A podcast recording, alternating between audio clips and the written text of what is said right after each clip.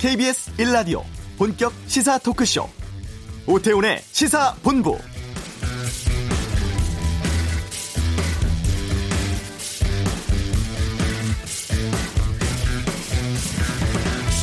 찬성 234표, 반대 56표로 대통령 박근혜의 탄핵 소추안은 가결됐음을 선포합니다. 정세균 당시 국회의장의 선포로 국회가 탄핵 소추안을 가결한 지 이제 2년 지났습니다. 민주당은 촛불 정신과 적폐청산은 계속돼야 한다는 목소리를 높였고 논평도 내지 않은 자유한국당 쪽에서는 박 전 대통령을 풀어주자는 주장이 고개를 들고 있습니다. 한편 정기국회에서 연동형 비례대표제 도입을 주장했던 야3당, 문재인 정부를 박근혜 정부에 비유하며 비난을 퍼붓고 있습니다. 2년 전 압도적으로 대통령 탄핵안을 통과시켰던 국회입니다만 지금은 4분 오열돼 갈등 양상으로 치닫고 있습니다. 오태훈의 시사본부, 잠시 후 정치구만리에서 자유한국당 친박계 의원 연결해 박근혜 국회 탄핵 2주년 입장과 속내 들어보겠습니다. 재벌가를 파헤치던 그 갑이 알고 싶다. 탈세 혐의 받고 있는 코롱의 이야기 알아봅니다. 김정은 위원장의 연내 답방, 물 건너갔을까요? 2부 외교전쟁에서 살펴보겠습니다. KBS 라디오 오태훈의 시사본부, 지금 시작합니다.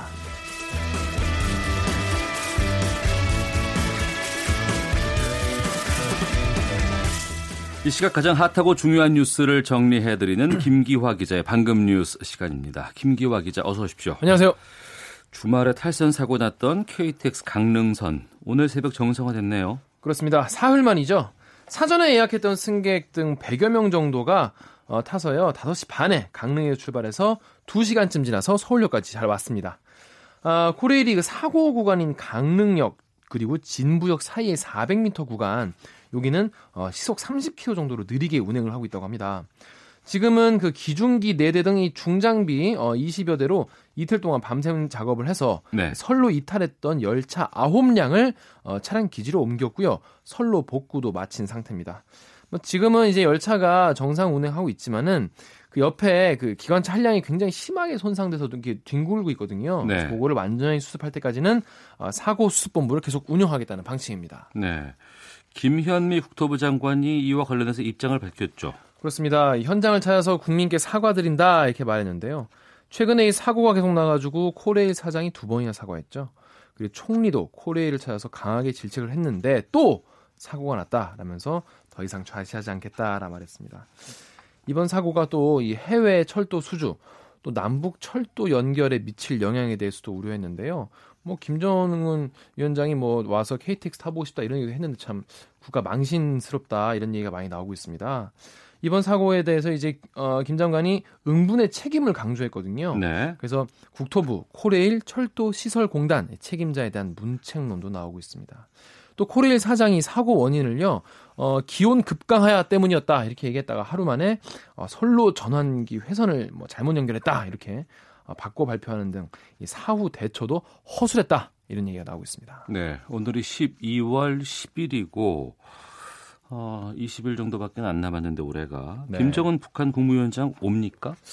안 그래도 그것 때문에 지금 김인겸 청와대 대변인이 이 답방 관련해서 현재로서 확정된 사실이 없고 서두르거나 재촉할 의사가 없다 이렇게 얘기를 했습니다. 네.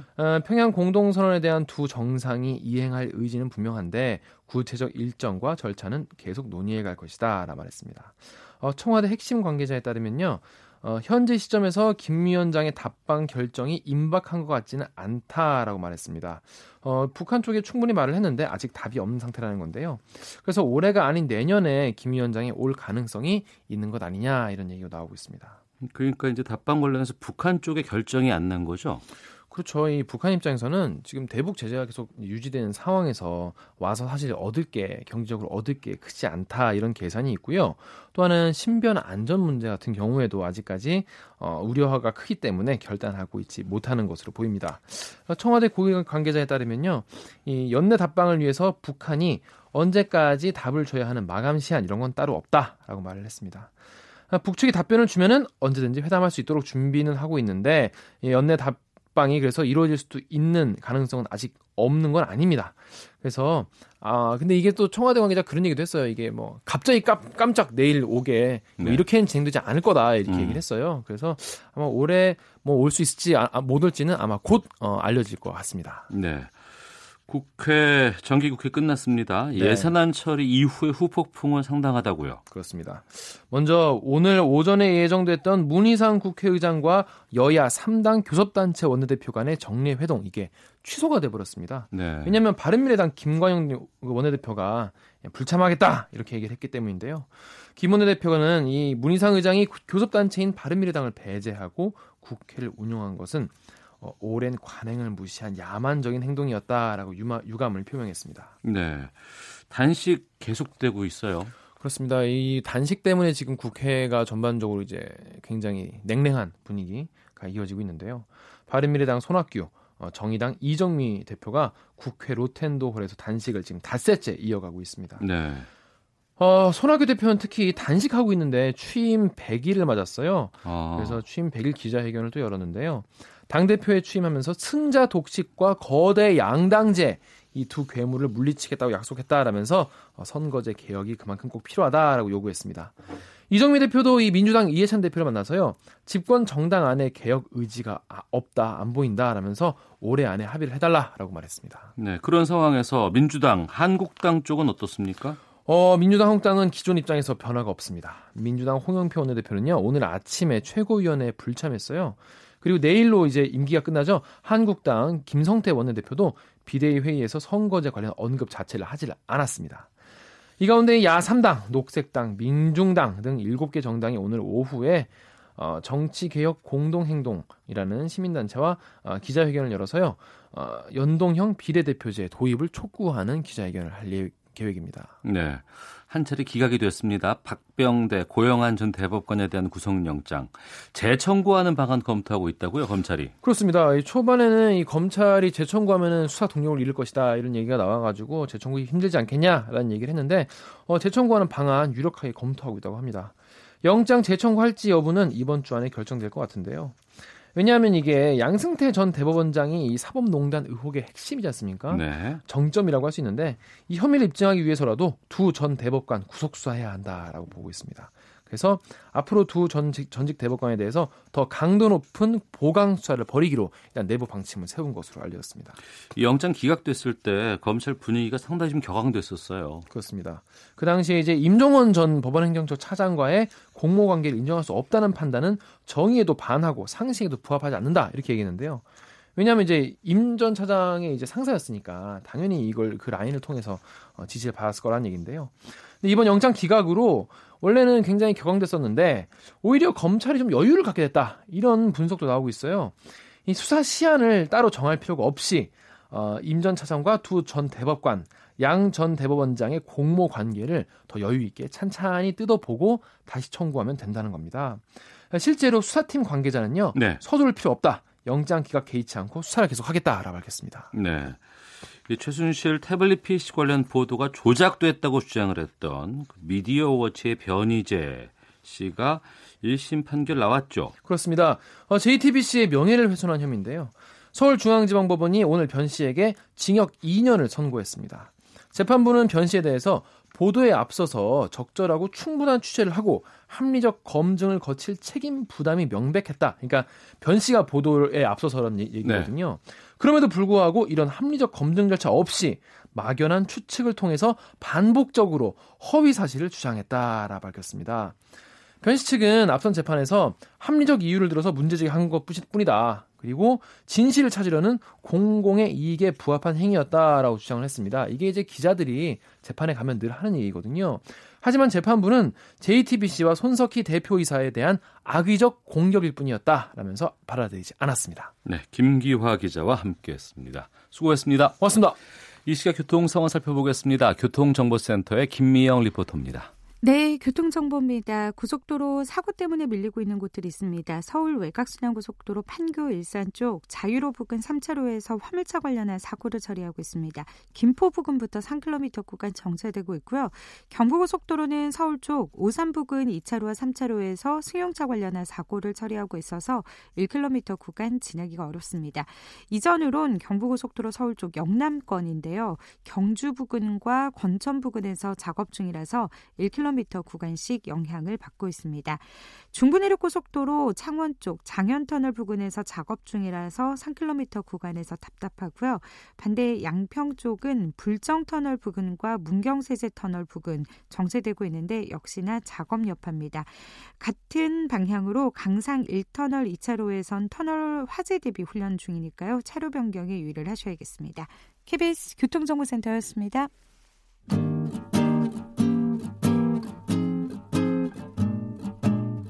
KBS 1라디오 오태훈의 시사본부, 여러분의 참여로 더욱 풍성해집니다. 방송에 참여하고 싶으신 분은 문자 샵 9730번으로 의견 보내주세요. 애플리케이션 콩과 마이케이는 무료입니다. 많은 참여 부탁드려요. 네, KBS 1라디오 오태훈의 시사본부, 미리 보는 주간 정가 이슈, 매주 굵직한 정치 현안 짚어보는 정치 구말리 시간입니다. 2016년 12월 9일 박근혜 전 대통령 탄핵소추안이 국회에서 가결됐습니다. 만 2년 됐죠. 오늘 정치 구말리에서 자유한국당 내 입장과 속내 들어보는 시간 갖겠습니다. 자유한국당 전 사무총장 지내셨습니다. 홍문정 의원을 연결하겠습니다. 안녕하십니까? 예, 안녕하세요. 홍문정입니다. 네, 사선 의원이시고 네. 자유한국당 내 대표적인 친박 인사 이렇게 표현되곤 하던데, 당을 지킨 수당파라고 해주십시오. 예, 그 말씀을 좀 제가 용어 정리를 해볼까 싶었는데, 친박 비박계라는 단어보다는 수당파, 복당파 이렇게 표현하는 게 맞다고 얘기를 하신 것 같아요. 네네, 그렇습니다. 예. 친박이 없어졌고 이제 당을 지킨 사람들과 탈당했던 사람들과의 의견이 많이 이렇게 다 대립되고 있기 때문에 그래서 구태여 이렇게 구분해서 쓰신다면 수당파라고 말씀해 주시면 감사하겠습니다. 예, 그러겠습니다. 오늘은 수당파, 복당파 이렇게 표현하도록 하겠습니다. 예. 네. 박근혜 전 대통령 탄핵소추안 국회 가결 2주년이 됐습니다. 민주당은 촛불정신과 적폐청산은 계속돼야 한다라고 입장 표명을 했고, 바른미래당은 탄핵을 부정하는 움직임에 대해서 경계한다, 이런 논평을 내놨는데 자유한국당은 논평을 안 낸 것 같던데요. 네. 그 지도부에서 왜 논평을 안 했는지 모르겠습니다. 홍문정 의원의 개인적인 그러면 견해는 어떠십니까? 우리 보수의 원리라고 하는 말씀하시는 분들이 대통령 탄핵의 부당성에 관해서 말씀들을 많이 하고 계시거든요. 예.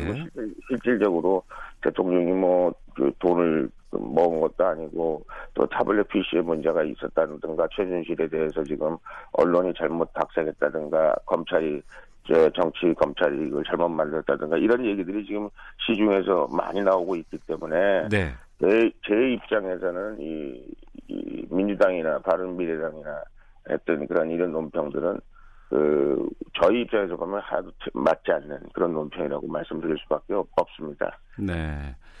앞서서도 탄핵의 부당성에 대해서 말씀을 해주셨는데요.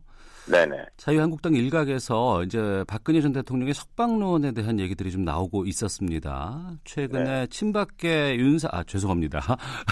수당파 쪽의 윤상현 의원과 함께 이 복당파로 분류되는 김무성, 권성동 의원을 만나신 것으로 알고 있는데 이 자리에서 이 부분이 좀 논의가 됐다고 하는데 좀 확인을 해주시죠. 예, 보수 동객들이 이제 저희를 불렀어요. 그래서 그 구성원이 뭐 누가 됐든지 간에 그거는 이제 저희가 선택한 게 아니고, 그 보수 농객들이 이제 그 뭐 조갑재, 정규재, 뭐 정광훈 목사 뭐 이런 분들이 뭐 저희를 저 불렀던 거거든요. 그래서 구성원은 굉장히 이질적이었다. 거기 있는 분들이 예를 들어서 뭐 수당파를 대표한다든지 아니면 복당파를 대표한다든지 뭐 이런 분들이 아니었다라는 말씀을 드리고 싶고요. 예. 그 분위기는 뭐 한마디로 탄핵에 대해서 어떤 형태로든지 사과하지 않으면 무슨 앞으로 어떤 일들을 우리가 손잡고 한다는 것이 상당히 어려움이 있을 것이다. 이 얘기를 제가 오프닝 스테이트먼트로 한 거고요. 예. 그 얘기가 서로 그 저쪽에서 김무성 대표가 탄핵에 관해서 반성할 수 없다, 사과할 수 없다 이렇게 얘기했기 때문에 네. 그 다음에 나온 얘기들은 별 의미가 없다 이런 생각이 듭니다. 아, 그러니까 석방 촉구하는 결의안 같은 것들은 의미가 없고 그 전에는 복당파의 사과가 우선이다. 그렇습니다. 예, 아. 저희가 탄핵에 대한 사과가 우선이다. 그게 전제되지 않으면 예. 무슨 이야기를 한다고 한들 예, 당이 하나가 되고 또 뭐 그런 것들에 대해서 우리가 공동으로 대응하고 하는 것들은 다 의미가 없는 일이다. 있을 수가 없을 것이다. 이렇게 얘기했습니다. 네. 최근에 김무성 의원 행보를 보면은 전당대회 앞두고 이 잔류파, 이렇게 수당파 쪽에 화해 손길을 내밀었다는 분석이 상당히 좀 많이 나오고 있습니다. 이 부분에 대해서는 근데 어떻게 보실까요? 그러니까 이제 상당히 솔직히 말씀드리면 약간 불순한 의도가 있다. 저는 그렇게 생각하거든요. 불순한 의도요? 예, 원대표 선거도 있고 당대표 선거에 예. 마치 본인들이 무슨 이니셔티브를 쥐고 우리는 이렇게까지 하는데 뭐 저쪽 사람들은 왜 우리에 대해서 뭐 이렇게 비타협적이고 그런 어떠나 한당을 같이 하는 사람들의 입장에서는 상당히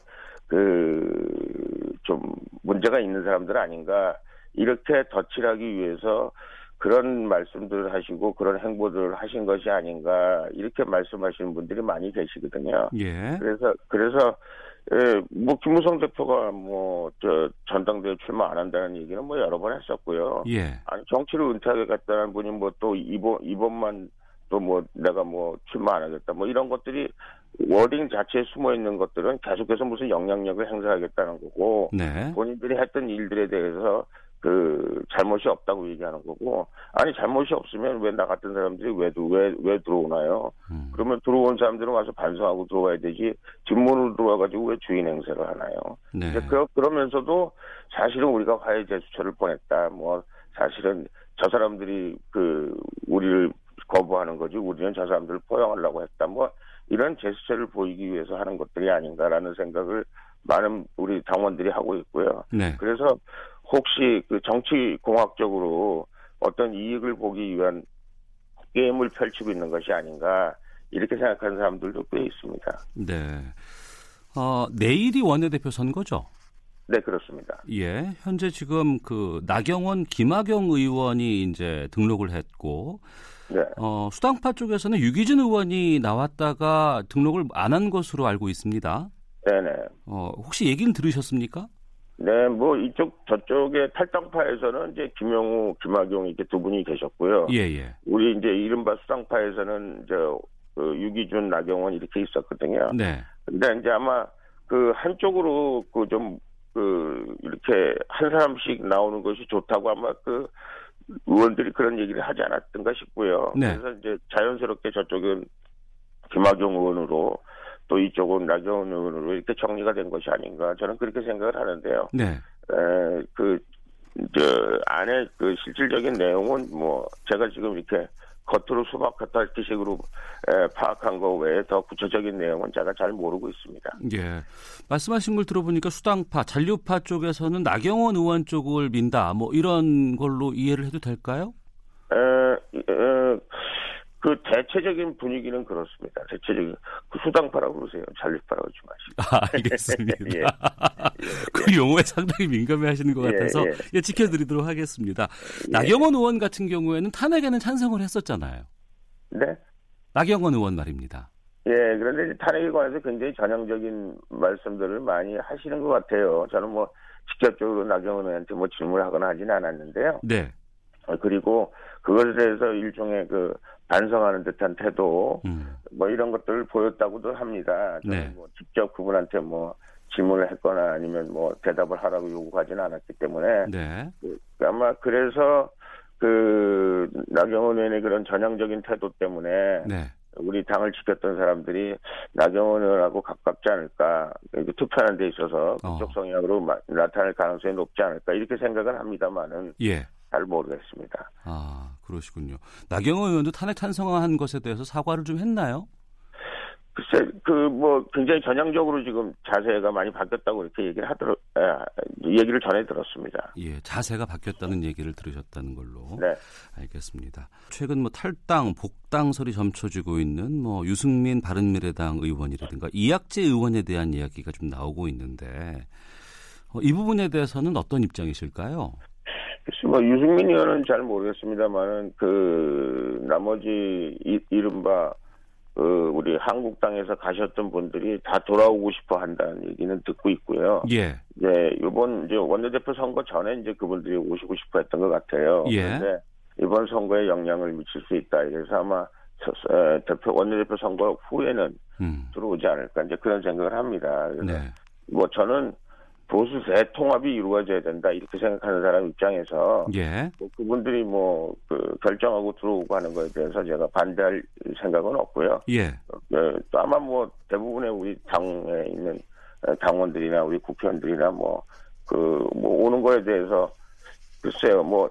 저는 개인적으로 유승민 의원은 탄핵에 앞장섰던 사람이기 때문에 네. 개인적으로 저하고 가깝고 넓고를 떠나서 유승민 전 대표가 그런 일에 대해서 입장 표명을 분명히 하고 확실히 하고 해야 우리가 보수가 대동단결하는데 우익이 대동단결하는데 도움도 되고 또 왔을 때 그런 의미가 좀 있지 않을까 그런 생각을 하는데 네. 그건 제 생각이고 유승민 전 대표 생각은 어떤지 모르겠습니다. 예. 우리가 유승민 대표에 대해서 이렇게 전향적인 자세를 저희 같은 사람들이 이렇게 보여주듯이 들어와라 이렇게 얘기하듯이 네.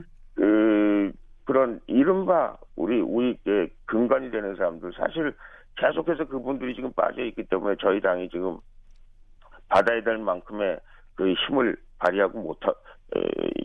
발휘하지 못하고 있는 거기 때문에 네. 제가 보기에는 하여간 어찌되었던 그런 사람들이 들어오게 하기 위해서는 당의 기본적인 정강정책 그리고 탄핵을 바라보는 우리의 눈 그리고 앞으로 우리가 나가야 될 방향 이런 것들을 우리가 이른바 조준선을 잘 정렬을 해야 되는데 네. 그 과정에서 조금의 어려움이 좀 있으리라고 생각합니다만 그거가 없이 우익이 대통합한다. 이거는 굉장히 어려운 일이다. 저는 그렇게 생각하고요. 네. 유승민 대표가 오는 일 자체도 우리 이른바 태극기 세력 그리고 보수의 근간이 됐습니다만은 저희 당에 대해서 약간 비판적인 눈을 가지고 있는 사람들도 우리가 받아들일 수 있도록 그렇게 해야죠. 그분들은 탄핵한 사람들은 절대 못 간다 이런 얘기거든요. 예. 그들이 사과를 하건 잘못했건 그래서 저희가 그분들에게 계속 간곡하게 말씀드리는 거예요. 저분들이 최소한도 입장 표명하고 사과 표명하고 그러면 우리가 하나가 될 수 있지 않냐. 사실은 지금 바깥에 있는 분들이나 탄핵 주도했던 탄핵에 대해서 반대했던 사람들 그리고 우리 근간이 되는 우익들은 일단 그 사람들은 절대 우리가 받아들일 수 없다 이렇게 얘기하고 있기 때문에 예. 그게 이제 저희로서는 고민이 되는 거죠. 네, 그러니까 보수 통합의 방식에는 수당파 홍문정 의원의 입장에서는 탄핵에 대한 입장, 사과가 반드시 있어야 된다라고 말씀을 하셨는데요. 그게 이제 기본적으로 그 정도는 있어야. 네. 저분들도 우리가 모셔올 수 있다는 거죠. 홍 의원님의 그런 주장에 대해서 당내 의원 가운데 어느 정도가 지금 함께하고 있다고 보십니까? 탈당파를 제외한 많은 분들이 저하고 동의하고 있는 거죠. 약간 방식의 차이가 있다든지 너무 그렇게 세게 사과를 받지 않아도 되는 거 아니냐. 예. 하여간 우회 상장하는 게 맞지 않냐. 이런 얘기 약간씩의 방법론에 있어서 다른 사람들은 있지만은 대부분의 사람들은 우리 특별히 당을 지켰던 사람들 입장에서는 네. 제 의견에 많이 동의한다고 보시면 됩니다. 다수라고 이해를 해도 될까요? 예, 그렇습니다. 알겠습니다. 자, 오늘 말씀 여기까지 듣도록 하겠습니다. 말씀 고맙습니다. 예, 감사합니다. 네, 자유한국당 홍문정 의원과 함께했습니다. 헤드라인 뉴스입니다. 지난 8일 열차 탈선 사고가 났던 강릉선 KTX가 4일 만인 오늘 오전부터 열차 운행을 재개했습니다. 한편 국토교통부 사고조사위원회는 KTX 탈선의 원인이 신호 시스템 오류에 있다고 보고 정밀 조사를 진행하고 있습니다. 한국개발연구원 KDI는 최근 우리 경제는 내수가 부진한 가운데 수출 증가세도 완만해지면서 경기가 점진적으로 둔화되는 모습이라고 밝혔습니다. 한국조선업이 올해 7년 만에 중국을 제치고 연간 수주 실적 세계 1위 달성이 확실시되고 있습니다. 한국은 연간 수주량 순위에서 2011년 1위를 차지했다가 2012년부터 지난해까지 6년 연속으로 중국에 밀려 2위에 그쳤습니다. 오늘부터 투기 과열지구에서 3억 원 이상 주택을 구입해 실거래 신고할 때 자금 조달 계획서에 증여나 상속금액을 상세히 기재해야 합니다. 지금까지 라디오 정보센터 조진주였습니다.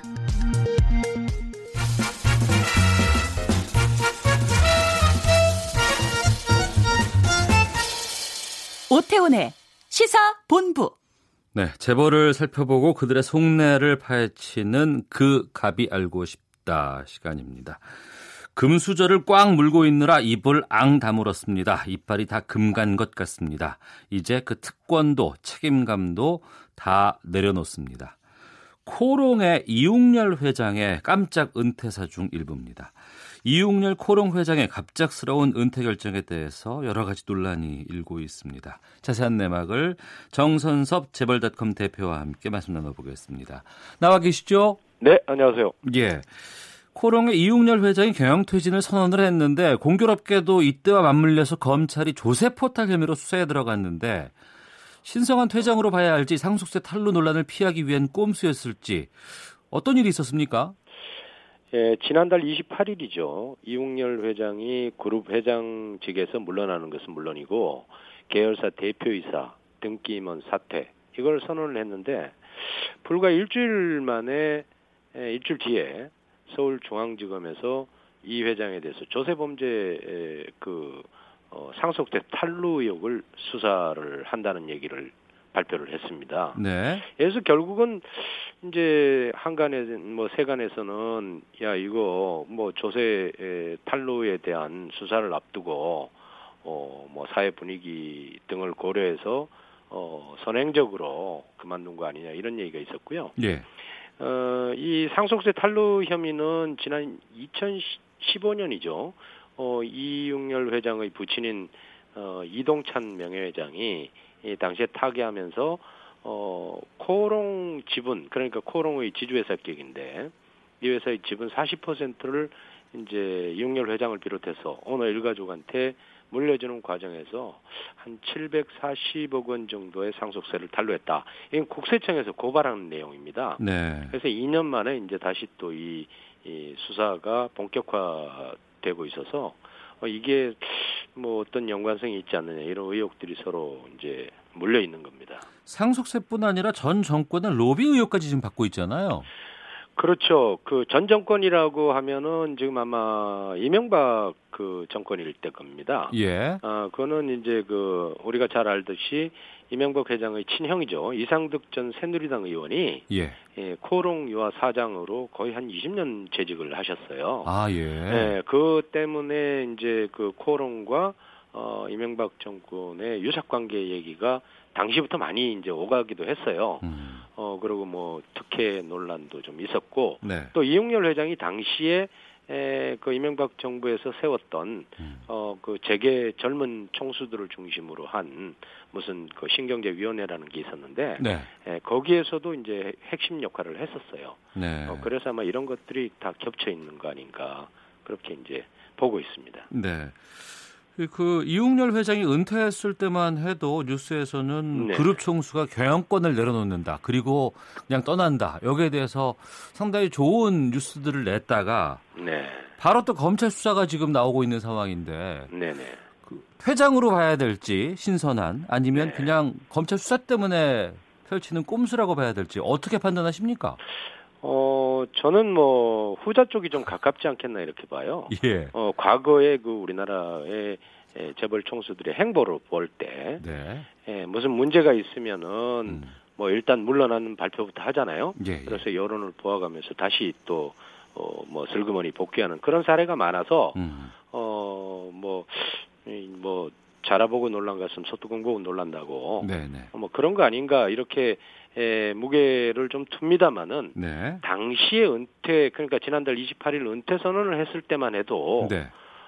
이거는 한국 재계에서는 처음 있는 일이에요. 아. 현직 재벌 총수가 예. 아무 일이 없이 예. 어떤 흑수저로 돌아가서 자신이 생각해왔던 거를 이루겠다. 예. 뭐 이런 그 선언을 했기 때문에 예. 야 이건 뭐 있을 수가 없는 일이다. 다들 참 이 한국 재벌사에 기록될 예. 만하고 또 신선한 충격이다. 이렇게 이제 받아들였죠. 예, 우리나라에서는 재벌이 그러는 건 있을 수가 없는 일이군요.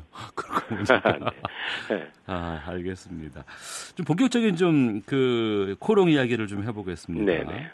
그러니까 이웅열 코롱 회장의 나이가 60이 넘긴 했습니다만 사실 그 재벌 총수들 일선에서 물러나는 나이가 상당히 늦잖아요.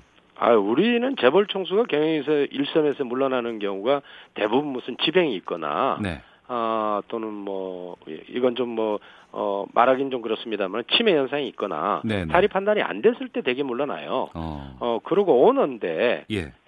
자기의 경영권을 내놓기가 쉽지는 않죠.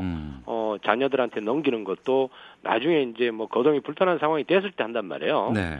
근데 이렇게 아직까지 왕성한 어떤 경영을 할 수 있는 나이이고 네. 생물학적으로도 그런 상황에서 갑자기 물러난다고 했을 때 다들 야, 이거, 정말 한국 재계가 변하는 것인가. 이런 기대도 없지는 않았어요. 예. 검찰 수사를 받는다곤 하지만. 네네. 이것이 법적 조치로 확실히 확정이 나기 전까지는 그래도 좀 자유로운 부분이 있지 않겠습니까? 네. 그런데 이제 그 문제가 조금 있는 것은. 예. 한간에 지금 알려지기는 바로 그 사퇴 선언을 하고 해외에 출국한다 뭐 이런 얘기가 나왔었어요. 아. 물론 이제 코롱 측에서는 예. 그런 일은 없었다라고 부인을 하는데 예. 만약에 그런 내용들이 사실이라면 네. 이 퇴진은 상당히 위장 퇴진이다. 네. 이런 아마 비난을 받았을 겁니다. 네. 그리고 그 지금 젊은 나이에 네. 아직 뭐 젊다고 해야 되겠죠. 왕성한 그 경영을 해야 되고 또 코롱 그룹의 현실로 볼 때 네. 재계 전체가 좀 뭐 기업이 상황이 좋지는 않잖아요. 예. 갑자기 그 총수가 경영권을 그 내놓고 물러난다. 이건 좀 이례적인 일이긴 해요. 예. 앞으로 그럼 이웅열 회장은 어떤 행보를 보여줄까요? 아마 일단 물러난다고 했기 때문에 네. 선언을 하지 않았습니까? 예. 경영 일선에서는 손을 떼겠지만 그 외아들이 있어요. 예. 이규호 씨라고 이분이 지금 전무로 계신데 아마 경영권 그 승계 수업도 그렇게 많이 받진 않았어요. 그리고 또 지분도 많지도 않고. 예. 그래서 아마 경영에서 완전히 물러난다는 게 전제가 된다면은 지분을 양도하는 문제라든가 상속의 문제, 증여의 문제겠죠. 네. 그거 비롯해서 그룹의 경영권 안정을 위해서 자신의 아들을 좀 더 위치에 올려놓는 그런 작업이 뭐 진행되지 않겠나 그렇게 예상을 하죠. 네. 현재 지금 코롱이 재계 순위 한 32위권 정도 되나요? 네, 31위입니다, 정확하게. 그러니까 예. 재계 1위에 삼성이라든가 예. 2위 현대차 그룹과는 좀 이 코롱이 규모도 좀 작고 그래서 네. 지배 구조가 좀 일부 1, 2위 기업과는 좀 다른 구조 때문이란 얘기도 있던데 어떻습니까? 뭐 지배 구조가 다른 건 아니고요. 우리나라의 예. 그 재벌 그룹, 코롱도 자산 규모가 거의 10조 원이 넘기 때문에 예. 뭐 적다고 할 수는 없고요. 삼성이나 현대차와 지배 구조가 다르다 이렇게 표현하는 것보다도 네. 아직까지 지배 구조가 정착돼 있는 그런 상황은 아닙니다. 예. 계열사가 한 70여 개 되는데요. 예. 그 중에서 이제 코롱 아까 말씀드린 주 코롱이 있는데 이게 모기업이죠. 네. 이 회사가 계열사 코롱 인더스트리나 코롱 글로벌이나 하는 회사들을 거느리고 있는 이런 구조가 돼 있어요. 네. 그러면서 코롱의 지분을 뭐 이용열 회장 등 가족들이 절반 이상을 가지고 보유하고 있는 네. 이런 그 수직적 구조를 갖고 있는 상황입니다. 그러나 앞으로 이제 다른 계열사들에 대한 뭐 개편 작업이 좀 필요한 그런 상황이죠. 네. 코롱그룹이 일감 몰아주기 때문에 뭐 집중 포화를 받기도 하지 않았었습니까? 그렇죠. 코롱그룹의 다른 계열사들은 대부분이 지분이 좀 분포돼 있습니다. 네. 그러니까 일반인도 주주가 많이 있다는 얘기죠. 그런데 그러다 보니까 오너 일가족이 소유한 회사들이 좀 적었던 편인데 2000년 이후에 이런 계열사들을 이제 많이 설립을 해가지고 이제 모기업에서 일감을 뭐 집중적으로 몰아줘서 뭐 배당을 많이 가져간다든가 하는 이런 일들이 벌어졌었죠. 네. 이것에 대해서는 우리가 지금 그 일감 몰아주기와 관련해서 공정거래위원회에서 집중적으로 조사를 하고 있는 부분이거든요. 여기에 이제 코롱이 상당수 계열사가 좀 걸려 있는데, 뭐 코롱 베니트라든가 하는 이런 회사들이 이제 조사 대상에 올라 있죠. 그리고 또 일감을 많이 몰아주는 그런 비율이 높게 나와서 내부 거래 비율이 높아서 이제 과징금도 부과받고 하는 이런 상황이 돼 있습니다. 예, 청취자께서 의견 보내주고 계시는데요. 휴대전화 뒷번호 3899번 쓰시는 분께서는 상속에 대한 국민의식이 안 바뀌면 더 양극화는 더 깊어집니다. 상속세 강화에 대한 거부감도 바뀌어야 합니다. 8948번호 쓰시는 분께서는 이선 후퇴와 검찰 수사, 오비일학이네요. 존경받는 기업가들 찾기 어렵네요. 신건일님께서는 이웅열 회장 퇴진이 아니라 잃은 승계일 뿐 아닌가요? 라고 의견 주셨는데 그 이웅열 회장의 장남은 어떤 인물입니까? 이제 이웅열 회장은 일남 이녀가 있습니다. 예. 그래서 아들이 하나인데 그 아까 말씀드린 이규호 씨인데 현재 계열사의 일부 계열사에서는 뭐 리베토라는 회사의 대표이사를 맡기도 해요. 그런데 주 회사인 코롱의 상무이고요. 그동안에 쭉 그 해외에서 유학을 하고 있다가 한 3, 4년 전에 계열사 경영에 참여해서 지금 현재 경영 수업을 받고 있고요. 구체적인 뭐 아직 그 경영 능력을 발휘한다든가 이런 상황은 아니고 쭉 계속 뭐 호텔 경영학을 전공을 했었어요. 미국 코넬대에서. 그래서 과연 그 경영을 이용열 회장이 갑자기 물러났을 때 이를 대체할 만한 그런 능력이 있느냐 하는 부분에 대해서는 좀 리스크가 있다고 보죠. 예. 코롱의 주력 산업은 어떤 거예요? 코롱은 원래 그 화선 분야에서 이제 성공을 했죠. 우리나라의 최초의 그 뭐 화섬이었는데 코롱이라는 그 이름이 말이죠. 코리아와 그 나일론 옛날에 그 나일론이 그거의 합성어예요. 그 합성어거든요. 그런 데는 화섬이 이제 핵심 사업이고 현재는 이제 건설 바이오 이쪽으로 진출하면서 사업 범위를 좀 넓히고 있는. 그러나 뭐 아직까지 국내 뭐 대표적인 그 회사로 성장하지는 못해서 아까 말씀하신 것처럼 뭐 재계 순위가 30위권에서 있는 그런 자산 규모가 좀 뭐 중간 정도 된다고 봐야 되나요? 우리나라 그 재벌 중에서 그 정도입니다. 알겠습니다. 오너의 퇴진과 검찰 수사가 맞물려서 저희가 좀 짚어봤고요. 검찰 수사 결과가 나와봐야 또 행방도 알 수 있을 것 같습니다. 오늘 말씀 고맙습니다. 네, 감사합니다. 네, 재벌닷컴의 정선섭 대표와 함께했습니다. 1부는 여기서 마치겠습니다. 잠시 후 2부 김현욱 교수의 외교전쟁, 북한을 재촉하지 않겠다는 청와대 입장 속에 어떤 의미가 담겨 있을지 알아보는 시간 갖도록 하겠습니다. 날이 춥습니다. 일본 온천 여행 전문가와 함께 여러 가지 일본과 우리나라의 온천 이야기 속으로 떠나보는 시간도 준비되어 있습니다. 뉴스 들으시고 잠시 후 2부에서 뵙겠습니다.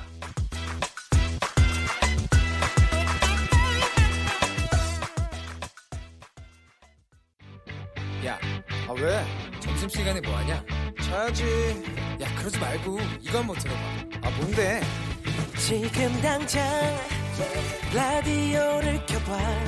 나른한 오후 깨울 시사 토크쇼. 모두가 즐길 수 있고 함께하는 시간, 유쾌하고도 신나는 시사 토크쇼. 오태훈의 시사본부. 13일이다 18일이다 언론의 다양한 예측들이 있었습니다. 김정은 위원장의 서울 답방에 대해서 청와대 입장은 북측을 재촉하지는 않겠다라는 것인데요. 답방이 내년으로 연기될 가능성도 커진다라는 얘기도 나오고 있습니다. 한편에서는 또 보안을 유지하기 위한 발언이다. 이런 주장도 나오고 있고요. 외교 이슈의 이면을 분석하고 예측해보는 시간, 김현욱 교수의 외교전쟁, 국립외교원 김현욱 교수와 함께하겠습니다. 어서 오십시오. 네, 안녕하세요. 예. 지난주에 김 위원장이 올해 말에는 한국에 와서 얻을 게 없다, 안 올 것 같다라고 김현욱 교수께서 분명하게 선을 그어주셨습니다. 네. 지금 맞아가는 것 같기도 하거든요. 또 모르죠, 갑자기. 내일 정부 발표가 있을지. 그러니까 그럴 수도 있는 상황이라고 또 얘기하는 분들이 꽤 계시는 것 같은데, 그러니까 북한에서 지금 답방 관련해서 답을 주고 있지 않은 상황인 것 같습니다. 왜 이렇다고 보세요? 글쎄, 근데 지금 상황이 한국하고도 그렇고 미국하고도 그렇고 북한이 예. 지금 대화를 끊고 지금 침묵하고 있는 상태거든요. 그래서 아마 김정은 위원장이 지금 상황에 대해서 어떤 식으로 돌파구를 마련해 나갈지 네. 그걸 고민하고 있는 게 아닌가 저는 그렇게 보여지는데 네. 지금 미국 내에서도 그런 것들이 좀 우려사항인 것 같아요. 그러니까 미국과 북한 간의 입장 차이는 뭐 이전부터 있어 왔던 것이고 예. 계속해서 대화를 통해서 극복하고 추진해 나가야 되는 문제인데 네. 문제는 북미 간에 지금 대화가 끊겨 있다. 예. 북한이 아무런 응답도 안 하고 있다. 그렇기 때문에 그런 점들이 답답하다라는 얘기를 많이 하고 있거든요. 미국 쪽에서. 그래서 아마 지금 뭔가 지금과 같은 막혀있는 상황을 어떻게 극복을 해나가야 될지 상당히 좀 오랜 기간 동안 고민을 하고 있는 게 아니냐. 아마 이 고민의 결과가 저는 내년 초 신년사에 나오지 않을까 생각을 합니다. 예. 미국의 중간 선거가 있고 나서부터인 것 같아요. 보니까 닫혀진 게 북미 간의 관계가요. 근데 우리하고도 지금 닫혀 있다고 봐야 되나요? 일단 북미 관계의 영향을 상당히 받고 있으니까요. 남북 관계가 예. 물론 이제 남북 관계 속에서 뭐 이산가족 문제, 기타 뭐 군사적인 합의 문제라든지 뭐 그 비경제적인 차원에서의 문제. 네. 어제 공동 수로조사도 끝났다고 하고요. 네. 네. 예. 그런 것들은 계속 진행이 잘 되고 있는데 문제는 결국 경제적인 문제잖아요. 경제 차원에서 경제 협력이 본격화되고 그래서 이것을 통해서 결국 그 양측 간의 뭐 평화와 번영의 기초가 닦이는 거기 때문에. 네. 근데 뭐 미국 정부는 확실하게 제재 완화는 없다. 확실한 그 미국 북한의 이제 제재 비핵화 조치가 있기 전에는 제재 완화가 없다는 입장을 계속 고수를 하고 있기 때문에 뭐 그런 차원에서 지금 상황에서 이제 남북 관계도 그 마지노선까지 레드라인을 넘지 못하고 있는 거죠. 네. 앞서서 만약에 연내 답방을 하지 않는다고 한다 그러면 그 속내가 신년사에 담길 것이다라고 말씀을 하셨어요.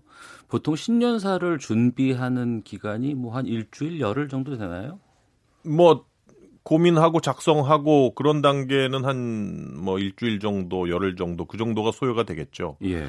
아마도 올해 있었던 남북관계를 한번 리뷰해보고 올해 신년사에서는 그 핵무력 건설 완성됐고 이제 경제 번영 쪽으로 가야 된다. 네.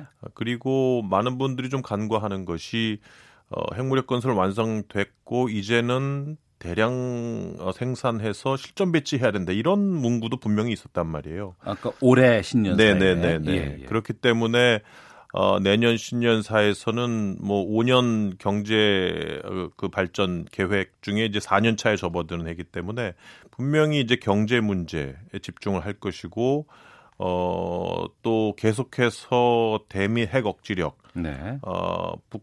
미국이 대북적 대시 정책을 계속하는 한 대미 핵 억지력도 계속 유지할 것이다. 아마 이런 부분들은 들어가지 않을까 싶어요. 예. 그러면 지금 시점에 만약 올해 말이나 뭐 깜짝으로 올 수도 있다고 하니까요. 보안 때문에 안 나온다고 하니까 올해 말이나 내년 초에 김정은 위원장이 답방을 결심하고 온다고 하면 그 결심을 만들게 한 원인은 뭐라고 보시는 겁니까? 그 원인은 결국은 그 두 가지인 것 같아요. 두 가지 측면에서 우리가 생각해 볼 수 있는데 가장 큰 거는 북미 간의 비핵화 협상이 어떻게 진전이 되느냐 문제. 협상의 진전. 네. 지금 미국의 태도가 좀 유연해지고 있는 건 사실이거든요. 예. 작년부터 이미 지금까지도 많이 유연해져 있고 최근에도 미국 측에서는 그 북한이 초기 단계의 실질적인 비핵화 조치, 네. 예를 들어서 뭐 영변 핵시설장을 폐쇄할 경우에 거기에 사찰단이 들어가서 어느 정도의 검증을 허용해 줄 것인가라든지, 아니면 뭐 완전한 신고는 아니더라도 부분 신고는 북한이 할 수 있느냐라든지, 이런 정도의 실질적인 초기 비핵화 조치를 북한이 해주면 미국도 거기에 상응하는 초기 단계의 제재 완화를 해줄 수 있다는 게 지금 미국 입장이에요. 예. 그래서 그런 입장을 미국이 보여주고 있기 때문에 거기에 따라서 북미 간의 물밑 접촉이 이루어지고 또 거기에 기반해서 고위급 회담도 이루어지고, 그렇다고 한다면 아마도 그 북한 그 김정은 위원장의 한국 방문도 거기에 따라서 가능하다고 보여지고요. 예. 두 번째는 지금 미국 상황을 보면 트럼프 대통령과 기타 인사들 간의 대북 정책에 간극이 있습니다. 예예. 트럼프 대통령은 이거를 살리고 싶어 하거든요. 예예. 그러니까 볼튼 국가안보보좌관 얘기한 것도 1차 정상회담 이후에 미국이 지켜야 될 걸 안 지켰기 때문에 2차 정상회담을 해야 된다고 얘기를 했단 말이에요. 네. 그만큼 정상회담을 하고 싶어 하고 북미 협상의 동력을 살리고 싶어 하는 게 트럼프 대통령이란 말이에요. 네. 그렇기 때문에 아마 트럼프 대통령의 입장, 즉 북미 정상회담을 하고 싶다.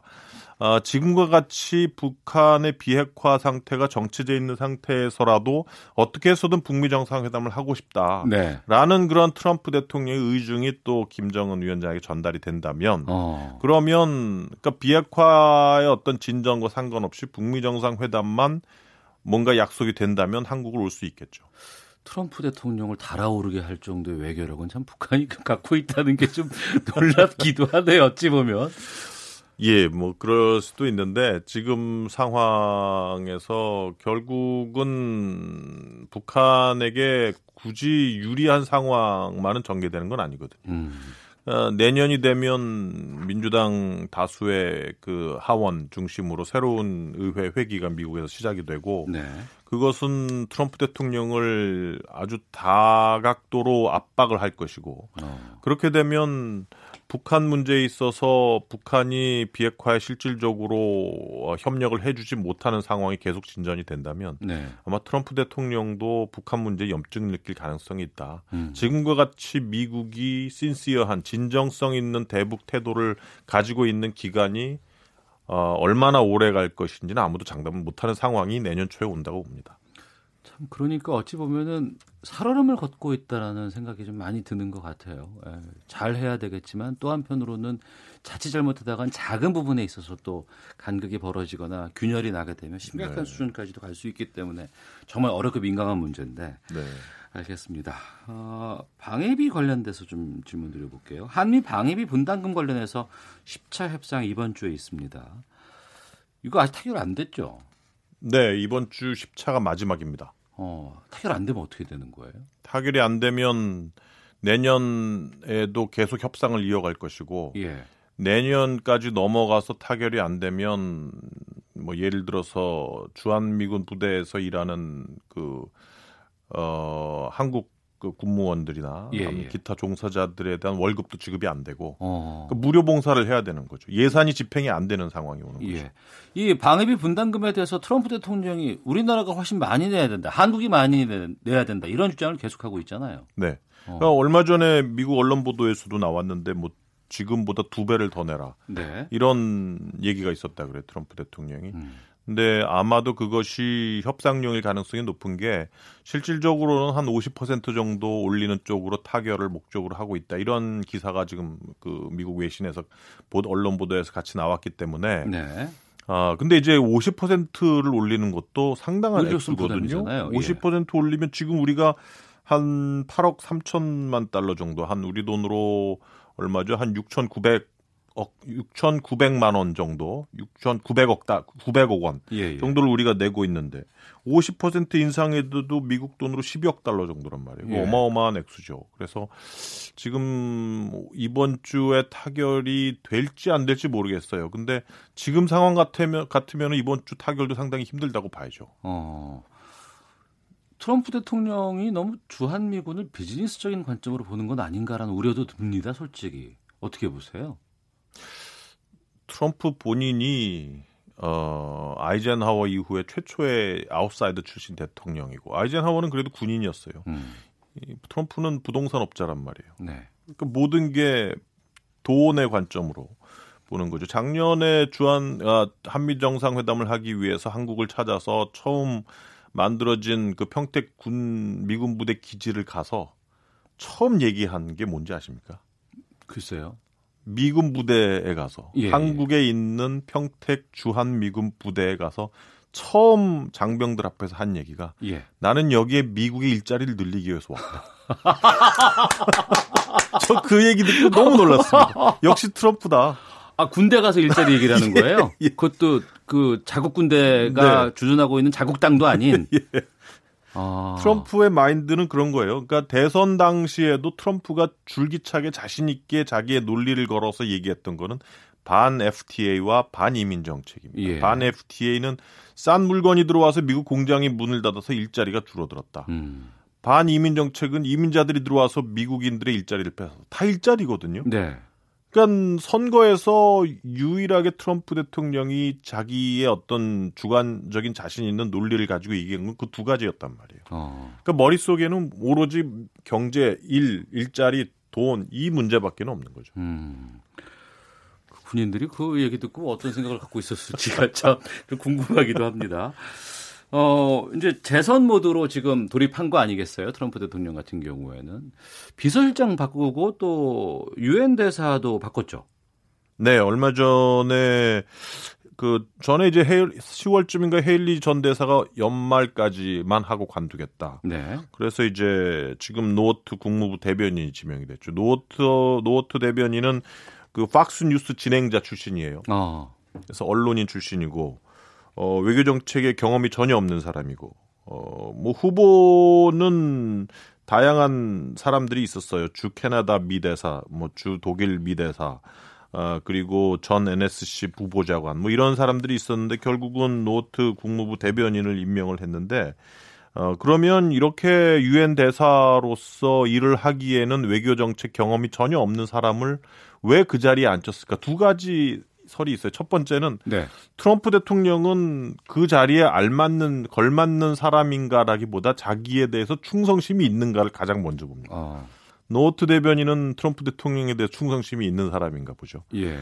두 번째는 이미 폼페오 장관이 국무부를 장악을 했고 대외 정책에 완전히 주도권을 주고 있다. 그렇기 때문에 노어트 대변인이 유엔 대사로 가더라도 전에 있던 니키 헤일리 대사처럼 그렇게 많은 업무를 주도적으로 하지는 않을 것이다. 네. 결국은 폼페오 장관 밑에서 대부분의 일을 뭐 따라하는 정도, 그 정도 일을 수행하지 않을까 하는 그러한 얘기들이 나오고 있습니다. 네, 국립외교원 김현욱 교수와 함께 굵직굵직한 외교 이슈들 짚어보는 외교 전쟁.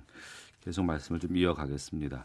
지난 9월이었습니다. 조명근 통일부 장관이 한반도 평화 프로세스를 설명하러 미국 의원들을 만났는데 여기서 충격을 받고 왔다는 이야기가 뒤늦게 뉴스를 탔습니다. 네. 그러니까 한국이라든가 북한에 대한 이해나 관심도가 매우 낮았다는 건데 김현욱 교수께서도 이 부분에 대해서는 간간히 이런 뉘앙스의 말을 좀 해주셨잖아요. 네. 그러니까 미국의 한반도에 대한 이해도 어느 정도로 평가하십니까?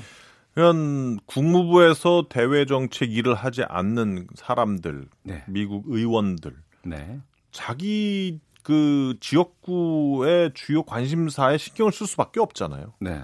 그리고 주로 국내 이슈, 대외 정책 이슈 중에서 뭐 미국에서 정말 그 주목을 끌 만한 것들은 뭐 이란 핵 협상이라든지 미중 무역 전쟁 이 정도란 말이에요.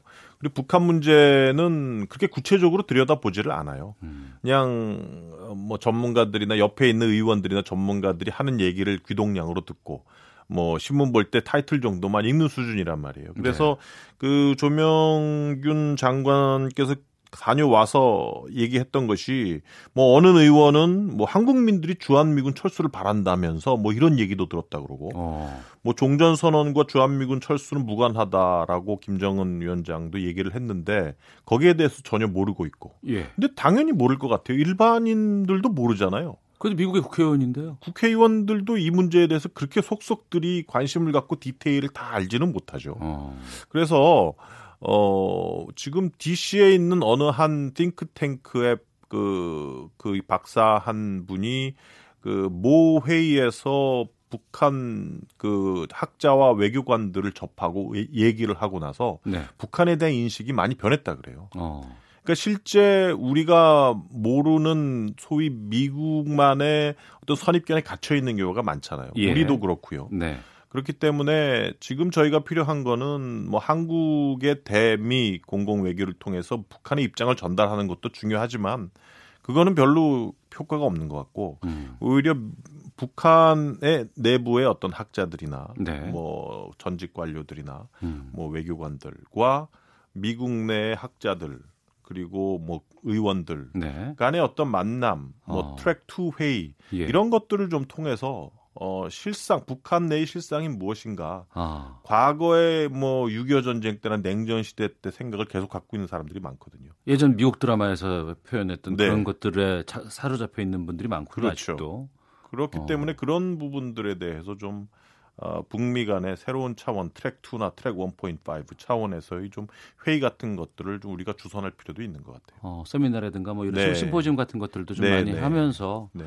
접촉이 좀 필요하지 않나 싶기도 한데 특히 미국 언론 쪽에서도 또 북한에 대한 이미지들이 좀 우리가 방금 우려했던 그런 부분들도 상당히 고착화되어 있는 것 같아요. 얼마 전에 뉴욕타임스 보도도 그랬고 또 최근에 미국의 소리 방송에서도 교황 관련해서 뭐 안 갈 것 같다 뭐 이런 보도가 나와서 교황청에 사실 확인하는 그런 절차도 있었는데 언론 쪽에서 이런 것들이나 시각들도 상당히 좀 중요할 것 같다는 생각이 듭니다. 그렇죠. 아무래도 북한 문제를 계속 연구를 하거나 관심 있는 사람들이 아니면 네. 북한 문제에 대해서 잘 모르고 보도를 하는 경우가 많거든요. 언론 네.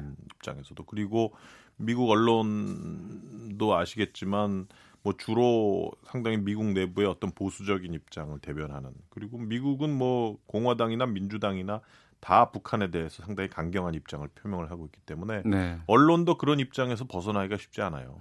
그래서 그런 것들을 좀 바꿔나가려는 노력, 즉 미국과 북한 간의 어떤 관료들 간의 아니면 정치인들 간의 어떤 교류보다는 네. 일반인들, 전문가들, 의원들 이 차원에서의 교류 소통을 좀 확대하는 것도 중요하다고 봅니다. 알겠습니다. 미중 무역 분쟁 관련해서 한 가지만 좀 짚고 마치도록 할게요. 중국 통신장비업체 화웨이 창업주의 딸인 멍한저우 부회장이 캐나다에서 체포가 됐는데 이것 때문에 지금 외교 분쟁까지로 좀 확산되는 조짐이 보이고 있습니다. 이거는 무슨 문제가 있는 거예요? 일종의 미국이 중국에 대해서 경고를 계속 날리고 있는 거라고 봅니다.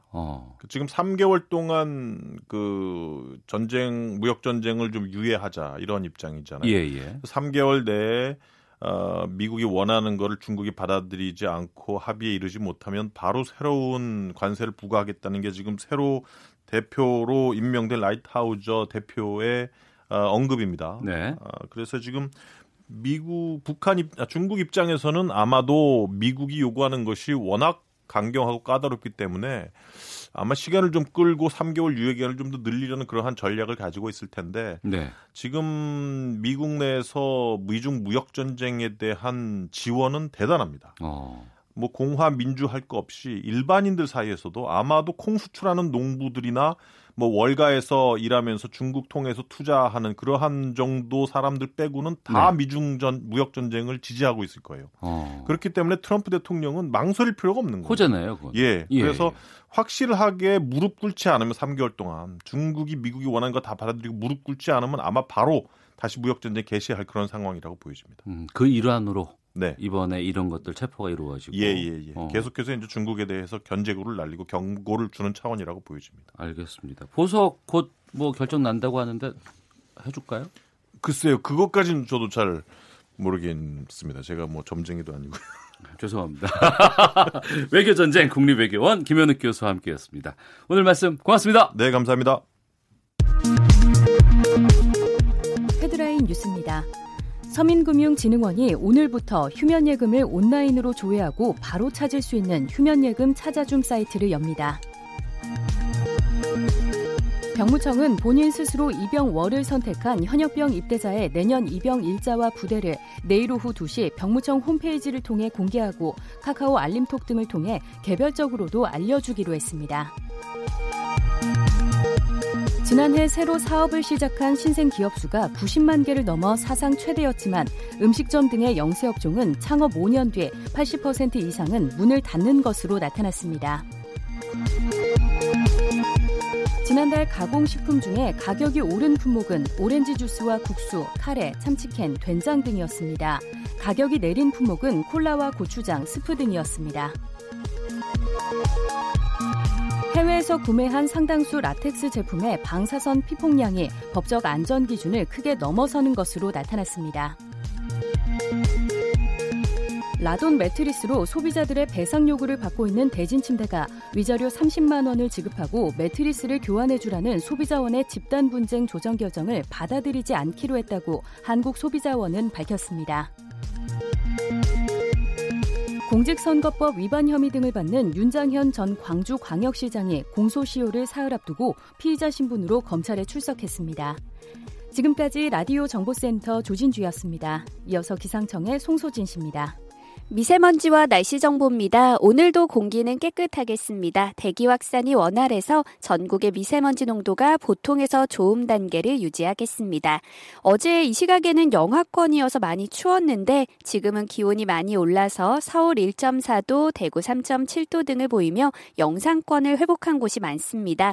오늘 예상한 낮 기온은 서울 4도, 광주 7도, 제주 9도 등으로 어제보다 5도 안팎 높겠습니다. 오늘 전국이 대체로 맑다가 차차 구름이 많아지겠고 내일은 전국에 눈이나 비가 내릴 전망입니다. 내일 새벽에 제주도부터 내리기 시작해 낮에 전국으로 확대됐다가 밤에 그치겠고 특히 강원 산지와 경북 북부 내륙을 중심으로 최고 7cm의 다소 많은 눈이 내릴 전망입니다. 내일 아침에는 서울 영하 3도, 대구 영하 2도 등으로 평년 기온을 회복하겠는데요. 낮 기온은 오늘과 비슷하겠고 바람이 불어서 다소 춥게 느껴질 것으로 예상됩니다. 현재 서울의 기온은 1.4도입니다. 미세먼지와 날씨 정보였습니다. 이어서 이 시각 교통 상황을 KBS 교통정보센터 김미영 씨가 전해드립니다. 네, 교통정보입니다. 서울 양양고속도로 서울 쪽 월문 1터널 부근 2차로와 3차로에 걸쳐서 화물차 관련한 사고를 처리하고 있습니다. 이 사고 때문에 2km 구간 정체되고 있습니다. 중부내륙고속도로 정체 모두 작업 때문이라고 보시면 됩니다. 양평 쪽은 불정터널 부근과 문경세제터널 부근에서 작업 중이라서 각각 정체되고 있고요. 반대 창원 쪽은 괴산 부근 3km 구간에서 작업 여파 받고 있습니다. 경부고속도로 부산 방면 경주 휴게소 부근에서 노면을 보수하는 작업 중입니다. 1km 구간 지나기 어렵고요. 반대 서울 쪽은 경주 부근과 건천 부근에서 각각 1km씩 더 올라와서 오산 부근 2km 구간에서 역시 작업 영향 받고 있습니다. KBS 교통정보센터였습니다.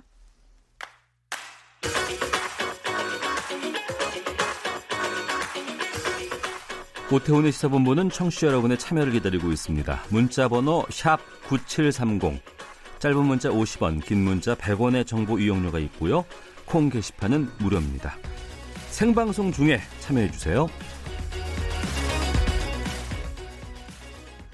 한겨울 노천탕에서 눈 내리는 풍경 바라보면서 휴식을 즐기는 상상만으로도 그야말로 행복한 계절입니다.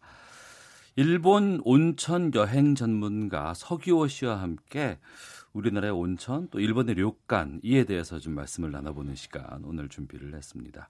서기호 씨 어서 오십시오. 예, 반갑습니다. 네, 먼저 간단히 자기소개부터 좀 해주세요. 저는 10여 년 동안 일본 여행을 전문으로 담당하면서요. 예. 료칸 위주로 이제 여행을 주로 디자인한 투어 디자이너 겸 일본 여행 온천 여행 전문가로 활동을 하고 있습니다. 예. 방금 말씀해 주셨는데 이제 료칸이라고 하셨잖아요. 네네. 료칸이 뭐예요? 료칸 쉽게 얘기해서 이제 료칸을 이제 한자로 읽으면요 여관이라는 뜻인데요. 여관을 네. 일본말로 료칸이라고 해요? 예, 맞습니다. 우리나라 이제 여관과는 좀 구별이 된 그런 전통적인 최고급 시설에서 네. 그 입구에서부터 극진한 그 인적 서비스를 받으면서 숙박할 수 있는 곳을 료칸이라고 합니다. 그 료칸 보면은 일본의 전통 문화가 많이 그 스며들어 있다라고 들었습니다. 네네, 맞습니다. 이게 언제부터 시작된 문화인 거예요, 이게? 아, 온천의 역사를 보면 이제 료칸의 역사는 보통 한 1300년 정도의 역사를 자랑을 하는데요. 예. 일본 나라 시대에 그 승려들의 숙소를 위한 후세아라는 그런 시설이 있었는데 이런 시설 이제 승려들이 이제 여행을 하면서 무료로 이제 제공했던 숙박지가 이제 료칸의 시초라고 생각하시면 되고요. 예. 이제 메이지 유신을 거치면서 일본에도 이제 철도가 전국으로 보급이 되면서요. 대중 여행이 되면서 이제 지방의 유수의 이제 온천 지역을 그 료칸을 찾아다니면서 여행할 수 있는 이런 사람들이 많아지기 시작했습니다, 이제. 네. 그러면 그 료칸이라는 그 숙박 시설과 이런 것들 여행 네네. 상품이 특정 일본의 특정 지역에만 분포돼 있는 거예요? 아니면 일본 전역에서도 료칸이 다 있어요? 아, 일본 온천이 나오는 지역에는 거의 료칸들이 있다고 보시면 됩니다. 그래서 홋카이도부터 예. 일본 최남단 그 큐슈 그다음에 오키나와까지도 료칸이 있습니다. 아, 오키나와에도 있어요. 예. 그건 최남단이잖아요. 네, 맞습니다. 아, 그래서 그럼에도. 일본 열도 자체에서 쭉 내려오면서 예. 료칸이 이제 많이 분포가 되어 있습니다. 일본 료칸만의 좀 특징 같은 것들도 있다면서요?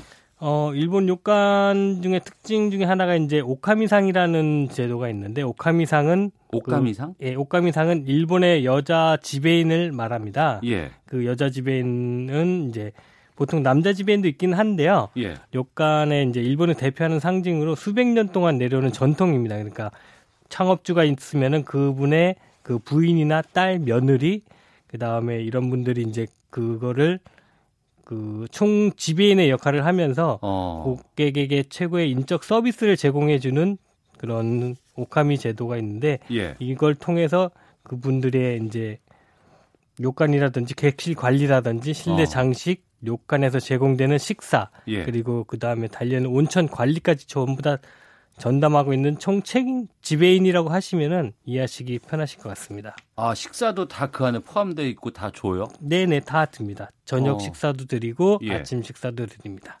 그러면은 그 업체라고 하면 좀 어떨지 모르지만 이런 것들을 운영하고 있는 그런 그 가옥들 네네. 이런 곳의 전통들이 그 식사에도 다 배어 있고 막 이렇습니까? 그렇습니다. 그 현지 전통에 있는 그 온천이 분포되어 있는 그 온천 마을에서 네. 근처에서 제공되는 신선한 재료들을 이용해가지고 저녁 식사가 제공이 됩니다. 그럼 식당에서 줘요? 아니면 다 안에다가 줘요? 그거는 료칸마다 다 각자 다 다릅니다. 그래서 식사를 식당에서 드시는 데가 있고 아니면은 방에서 예. 그 드실 수 있는 그런 시스템을 가지고 있는 곳도 있습니다. 식사가 배달로 방위까지 제공이 되는 곳도 있습니다. 예. 그럼 가격이 꽤 비싸겠네요. 아, 예. 가격이 이제 그런 고급 료칸 같은 경우에는 1박당 뭐 한 1인당 예. 일본은 그 머릿수로 계산 그 요금을 계산하기 때문에 예, 예. 보통 한 50만 원에서 60만 원 1인당 그러니까는 뭐 두 명이 한 번에 주무시면 100만 원 이상은 주셔야지 고급 최고급 료칸에서 주무실 수가 있으세요. 하룻밤에? 예. 그러니까 일반적인 그냥 온천 호텔 같은 경우에는 한 1인당 한 10만 원 정도 네. 그 정도 준비하시면 됩니다. 그러니까 안에서 모든 서비스를 다 제공받고 온천까지도 다 하는 거 아니에요? 예, 맞습니다. 그 온천 물 같은 경우는 그 료칸 자체에서 다 만드는 건가요? 아니면은 그 지자체에서 뭐 이런 걸 뭐 준다거나 뭐 온천 원천이 네. 따로 있고요. 그 원천에서 공급을 받아가지고 하는 것도 있고 바로 직접 자기네 온천에서 그 수온을 채취해가지고 바로 올리는 것도 있고 종류는 여러 가지가 있습니다. 그래서 네. 받아가지고 쓰는 것도 있고 그 다음에 바로 자기네 그 온천 지하에서 올라오는 온천수를 이용해가지고 그렇게 이용하는 것도 있습니다. 수년간 이제 일본 료칸 관련해서 여러 가지 여행 정보 같은 것들도 파악하셨다고 들었습니다. 네네. 일본에서 그 료칸을 분류하는 나름의 기준 같은 게 있어요? 제가 그 료칸을 분류했던 기준은 아무래도 그런 위치적인 특징. 그러니까 우선 수질로 구별을 할 수 있는데 수질은 뭐 워낙 다양하기 때문에 네. 저는 뭐 산 속에 있는 온천이냐, 계곡이 보이느냐, 그 다음에 강이 보이느냐, 바다가 보이느냐, 뭐 이런 식으로 이제 지역별로 그렇게 위치에 따라 가지고 온천을 제 블로그에 정리를 많이 해놨습니다. 네. 좀 특이한 온천 같은 거 있으면 좀 소개해 주세요. 제가 직접 그 답사했던 온천 중에서 가장 특이했던 게 이제 아오모리에 가면은 아오니 온천이라는 요관이 있는데요. 그곳에는 전기, 그다음에 뭐 핸드폰, 테레비 이런 게 전부 다 터지지가 않습니다.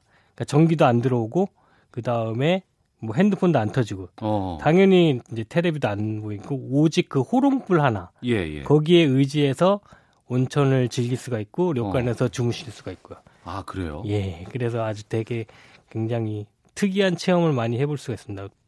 워낙 불빛이 없기 때문에 밤에 이렇게 별을 보면은 별이 쏟아질 것 같은 그런 느낌을 받을 수가 있습니다. 그리고 뭐 핸드폰도 안 터지기 때문에 명상의 시간을 가질 수가 있어서 뭐 참 온천에서 특이한 체험을 많이 해볼 수가. 거기가 또 그리고 혼탕이 있어가지고 혼탕 체험도 가능한 곳이기도 합니다. 아, 아직도 그 혼탕 이 혼욕 같은 것들이 있어요? 네, 있습니다. 예. 어색하지 않아요? 아, 좀 어색하긴 합니다. 젊은 사람들은 요즘은 거의 혼탕을 안 한다고 보시면 되고요. 예. 나이 드신 할머니, 할아버지 위주로 혼탕을 즐기시는데 이제 요즘엔 거의 없어지는 분위기입니다. 네. 일본 지역별로도 이런 그 온천의 특색들이 좀 다를 것 같긴 해요. 북방구라든가 남방구라든가 이런 차이가 있으면 좀 소개해 주시죠.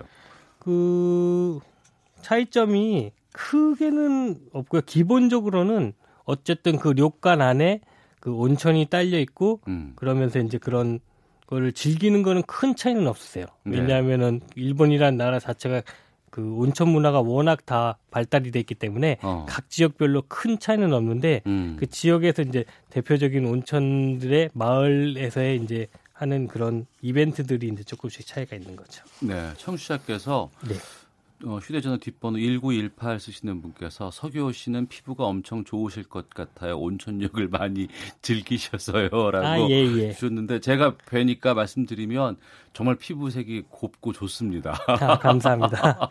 박정호님께서는 일본 온천 관광 비싸지만 굉장히 좋아요라고. 네, 맞습니다. 한 번씩 가보시면은 정말 그 왜 서비스를 그렇게 돈을 주고 받으려고 하는지 직접 느끼실 수가 있으세요. 예. 그런 기차 타고 온천 가는 게 일본인들에게는 대표적인 여행 코스라고 들었어요. 네, 맞습니다. 제가 아까 처음에도 소개시켜드렸듯이 일본의 기차가 이제 계약이 시대 발전되면서 그 기차를 타고 전국의 유수한 관광지에 있는 온천 마을을 기차를 타고 여행하는 게 가장 이제 핫한 여행 코스라고 합니다. 그러면 철도망과 이 온천 산업이 관계도 있겠군요. 예, 맞습니다.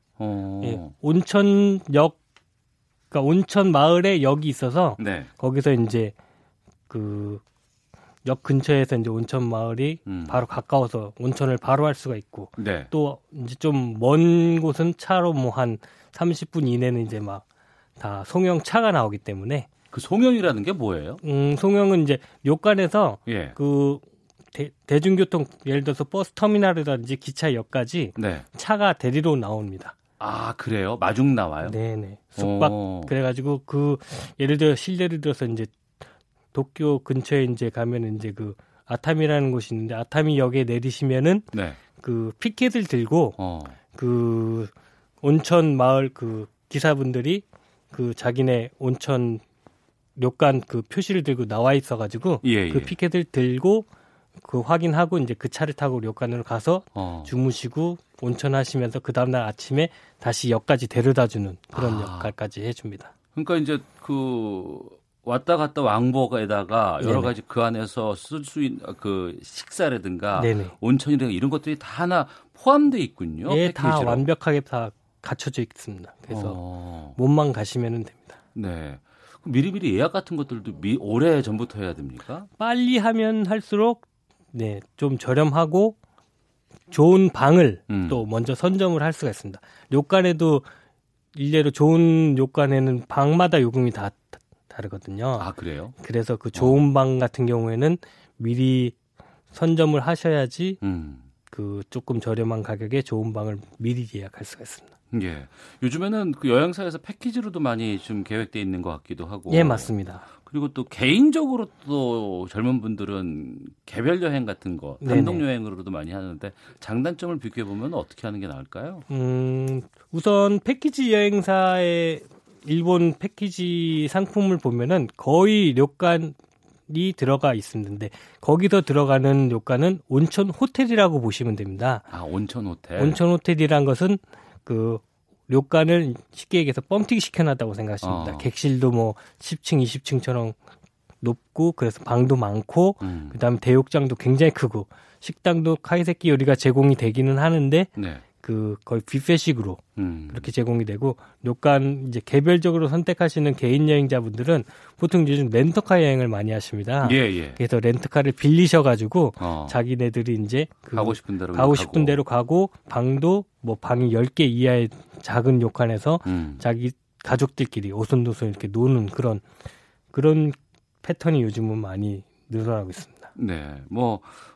부부만 간다거나 아니면 뭐 나홀로 여행객에게 딱 맞는 료칸 같은 거 고를 수 있는 팁 같은 거 어떤 것들을 좀 중점적으로 봐야 돼요? 우선 아이들이 있다고 하면은 아이들이 온천을 그렇게 너무 물이 뜨겁기 때문에 그렇게 막 좋아하거나 그러지는 않거든요. 예. 애들은 수영장 좋아하지. 예. 그렇죠. 온천물은 그래서 예. 그거를 이제 보완하기 위해서 홋카이도에 가면 이제 그 도야 호수에 가면은 이제 선팔레스 호텔이라는 온천 호텔이 있는데 거기에는 수영장 온천물을 이용한 수영장 시설이 있습니다. 우리나라에도 그런 워터파크라고 보시면 되죠. 예. 그런 개념의 그런 온천 수영장이 있어서 어른들은 온천을 즐기시고 아이들은 워터파크에서 놀고 그렇게 할 수 있는 뭐 료칸 온천 호텔도 많이 준비가 되어 있습니다. 혼자 가는 경우에는 워낙 가격이 비싸가지고 이걸 선택하기가 쉽지는 않으세요. 왜냐하면은 1인 요금이 그 2배의 요금을 거의 받기 때문에 기본적으로 그래서 한 1.5배에서 2배 요금을 받기 때문에 그 혼자 료칸을 가시는 것도 뭐 그렇게 많이는 안 가세요. 그래서 가족 여행 위주로 좀 료칸을 가시는 건 좋겠어요. 그럴 경우에는 히가에리 온천이라고 해서 당일 온천을 그냥 즐기시면은 뭐 숙박은 다른 곳에서 하시더라도 그 온천은 그쪽에서 즐길 수 있는 그런 시스템도 많이 마련되어 있습니다. 예. 연말이고 해서 좀 추운 날씨 속에서 좀 조용한 곳에서 푹 쉬었으면 좋겠다라는 분들 많이 많습니다. 계시는데 저희가 그 서규호 기자를 요청한 이유가 있어요. 어떤 거냐면 우리나라에도 온천이 참 많잖아요.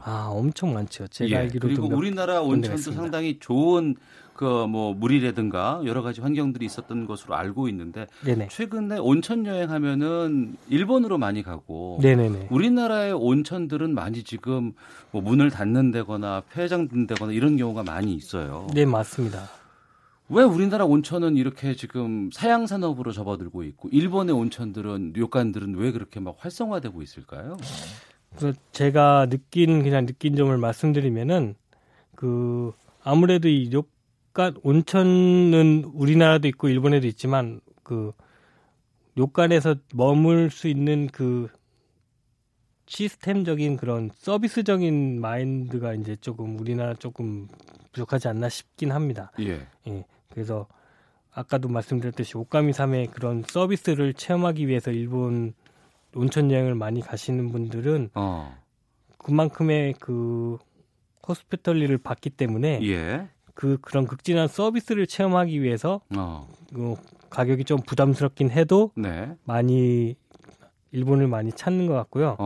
우리나라에도 온천인데 뭐 저도 몇 군데 온천을 가봤는데 주변이 조금 아이들과 가기 민망할 정도의 그런 뭐 조금 환락거리가 있고 이런 게 좀 있어서 그런 것들 조금 가족여행 가는데 조금 좀 안 좋은 점이 있지 않나 싶기도 합니다. 예.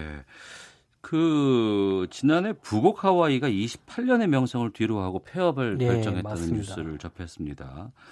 또 유성온천을 찾는 사람들의 수는 4년 새 500만 명 감소했다고 하고 예전에는 우리나라도 겨울에 온천 숙소가 상당히 많이 있었잖아요. 네, 맞습니다. 그 저도 어렸을 때 그 북옥 하와이 가서 놀았던 기억이 나는데 우리나라도 좀 온천에 대한 그런 변화에 대한 그 고객들의 만족도를 높일 수 있는 게 조금 아쉽지 않나 싶습니다. 지금 일본 온천 같은 경우는 굉장히 스토리를 그 테마를 만들어가지고 스토리텔링을 했다고 보시면 되는데 네. 온천 마페라는 게 있어가지고 온천 마페요? 네, 온천에 각 온천마다 그 료관마다 온천이 다 조금씩 다르기 때문에 아. 그거를 마페를 들고 가서 예.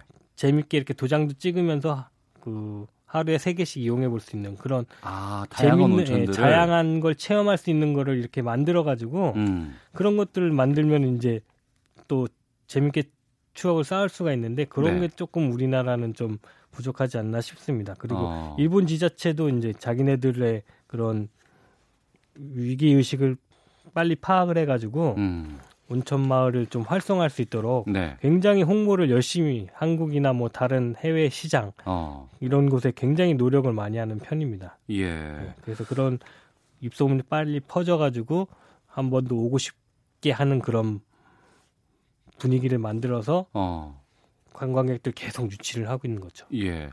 전에 뭐 단체 관광으로 관광버스 대절해서 온천 갑시다 하는 게 과거에 이제 예, 온천 문화 여행이라고 한다 그러면 지금은 네네. 개별 가족들이 3, 4, 5 모여서 맞습니다. 아니면 개인 중심 친구랑 같이 어울리는 이런 문화로 바뀌었는데 정작 네네. 우리나라의 온천 문화는 거기에 잘 적응을 하거나 변화를 같이 가지 못한 그런 아쉬움도 좀 있어요. 네, 맞습니다. 예. 알겠습니다. 여전히 우리나라의 국내 온천은 440곳이나 된다고 합니다.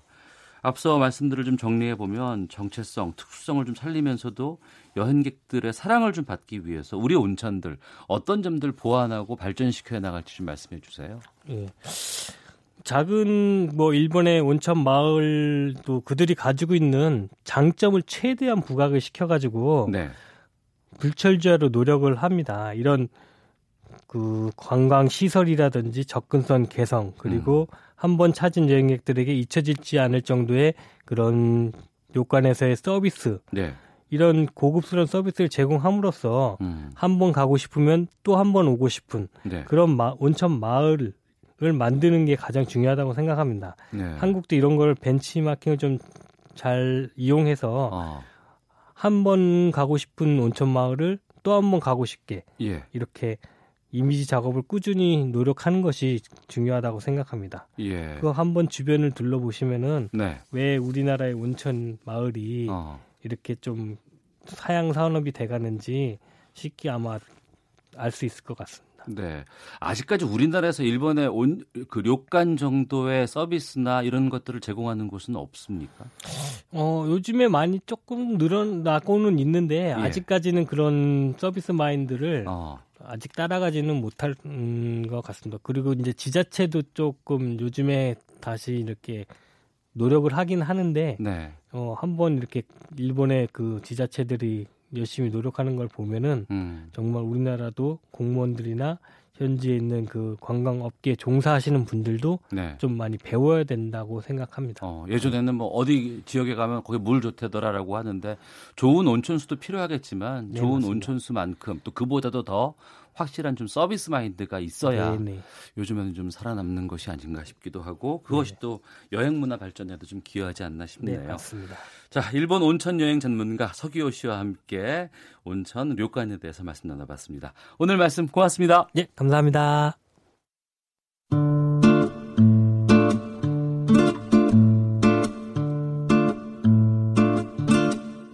오태훈의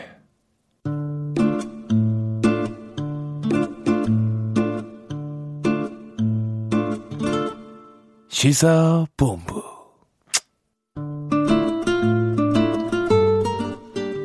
자동차의 모든 것을 알아보는 권용주의 차차차. 오늘 주유소에 대해서 말씀을 좀 나눠보겠습니다. 오토타임즈 권용주 편집장 연결하겠습니다. 안녕하십니까? 네, 안녕하세요. 예. 주유소 하면은 기름 파는 곳이잖아요. 네네. 세차하고 정비받을 수도 있는 곳이 요즘엔 좀 있고. 그렇죠. 근데 요즘에 이 주유소 서비스사가 좀 독특해진다면서요? 다양화되고? 그러니까 이제 기름은 수송에 필요한 에너지잖아요. 예, 예. 그러면 수송에 필요한 다른 에너지를 이곳에서도 넣을 수 없을까? 이런 고민은 충분히 할 수 있다는 겁니다. 네. 그래서 요즘 주유소에 전기차 충전기 많이 생기는 거 혹시 아시나요? 주유소에 전기차 충전기가 생긴다고요? 네네. 근데 주유소는 기름 파는 데잖아요. 그렇죠. 근데 이게 왜 그렇게 하냐면 예. 전기차도 세차하죠. 그럼요. 정비도 받습니다. 아, 예. 전기차 이용자도 주유소에 있는 편의점에서 생수 살 수 있습니다. 예. 그러니까 지금의 주유소가 자꾸 복합형으로 바뀌는 이유가 네. 이 기름 외에 매출을 높여보자는 취지인데 그러자면 누구든 사람이 많이 찾아와야 될 거 아니에요. 예, 예. 근데 일반 보행자가 그냥 걸어서 오질 않지 않습니까? 네. 그러니까 전기차도 무언가를 타는 사람이니까 고객 중에 한 명이고 이걸 환영하는 겁니다. 그러려면 전기차 충전기 갖춰야 온다는 겁니다. 네. 그럼 전기차 충전기 외에 다른 여러 가지 에너지도 팔면 더 좋지 않을까 싶네요. 맞는 얘기죠. 게다가 유럽에서는 이미 상표별로 주유소도 통합을 하는 추세입니다. 이제 서로 회사 상표 달아가지고 예. 하지 말고 예예. 기름은 각자 만들어서 공급하되 나머지 부분은 협업하자는 겁니다. 이게 왜 그러냐면 우리나라 전체 자동차 그러니까 전체 에너지 중에서 네. 수송 부문의 기름 소비가 약 한 20% 차지하는데 이 수송 부문의 이 소비율이 해마다 한 3% 정도 이상 늘어나고 있거든요. 네. 근데 전반적으로 늘어나는 것 같은데 사실은 자동차의 연간, 승용차의 연간 주행 평균 거리만 해도 과거 한 15,000km를 잡았다가 네. 지금 13,000km로 줄었습니다. 아, 줄어요?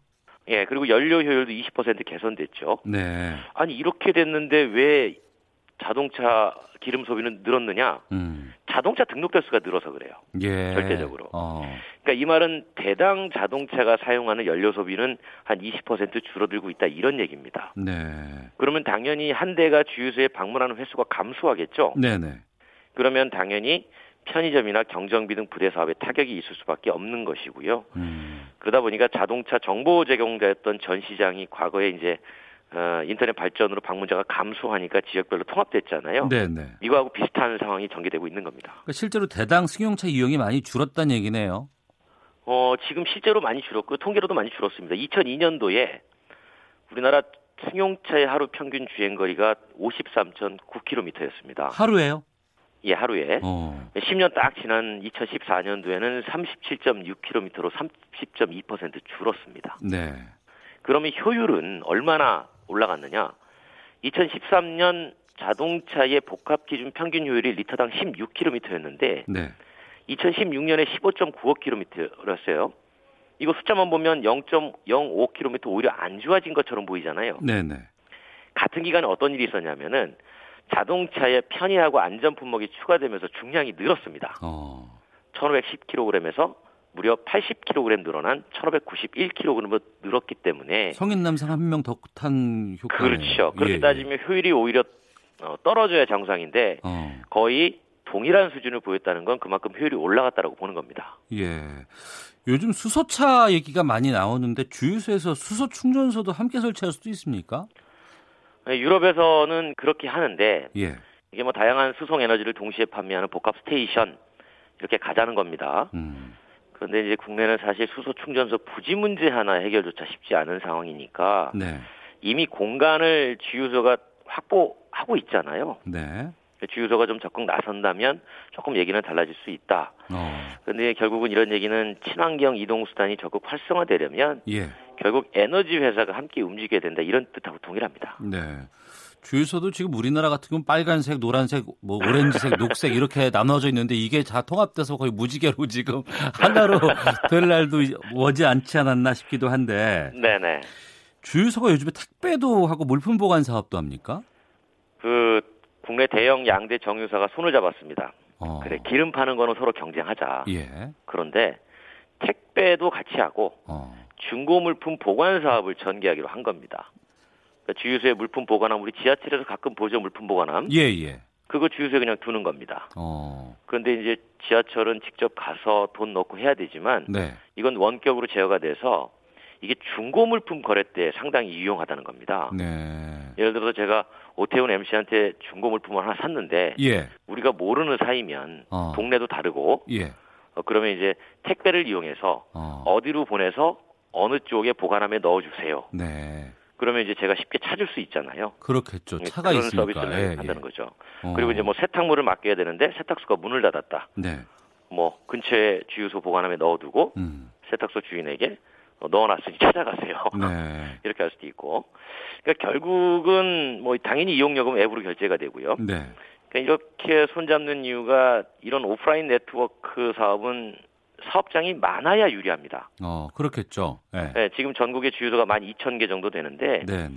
상위 1, 2업체가 손을 잡으면 7, 8,000개 이상의 이른바 물류 거점이 생기는 거여서 소형 물류 허브로 삼을 수 있다.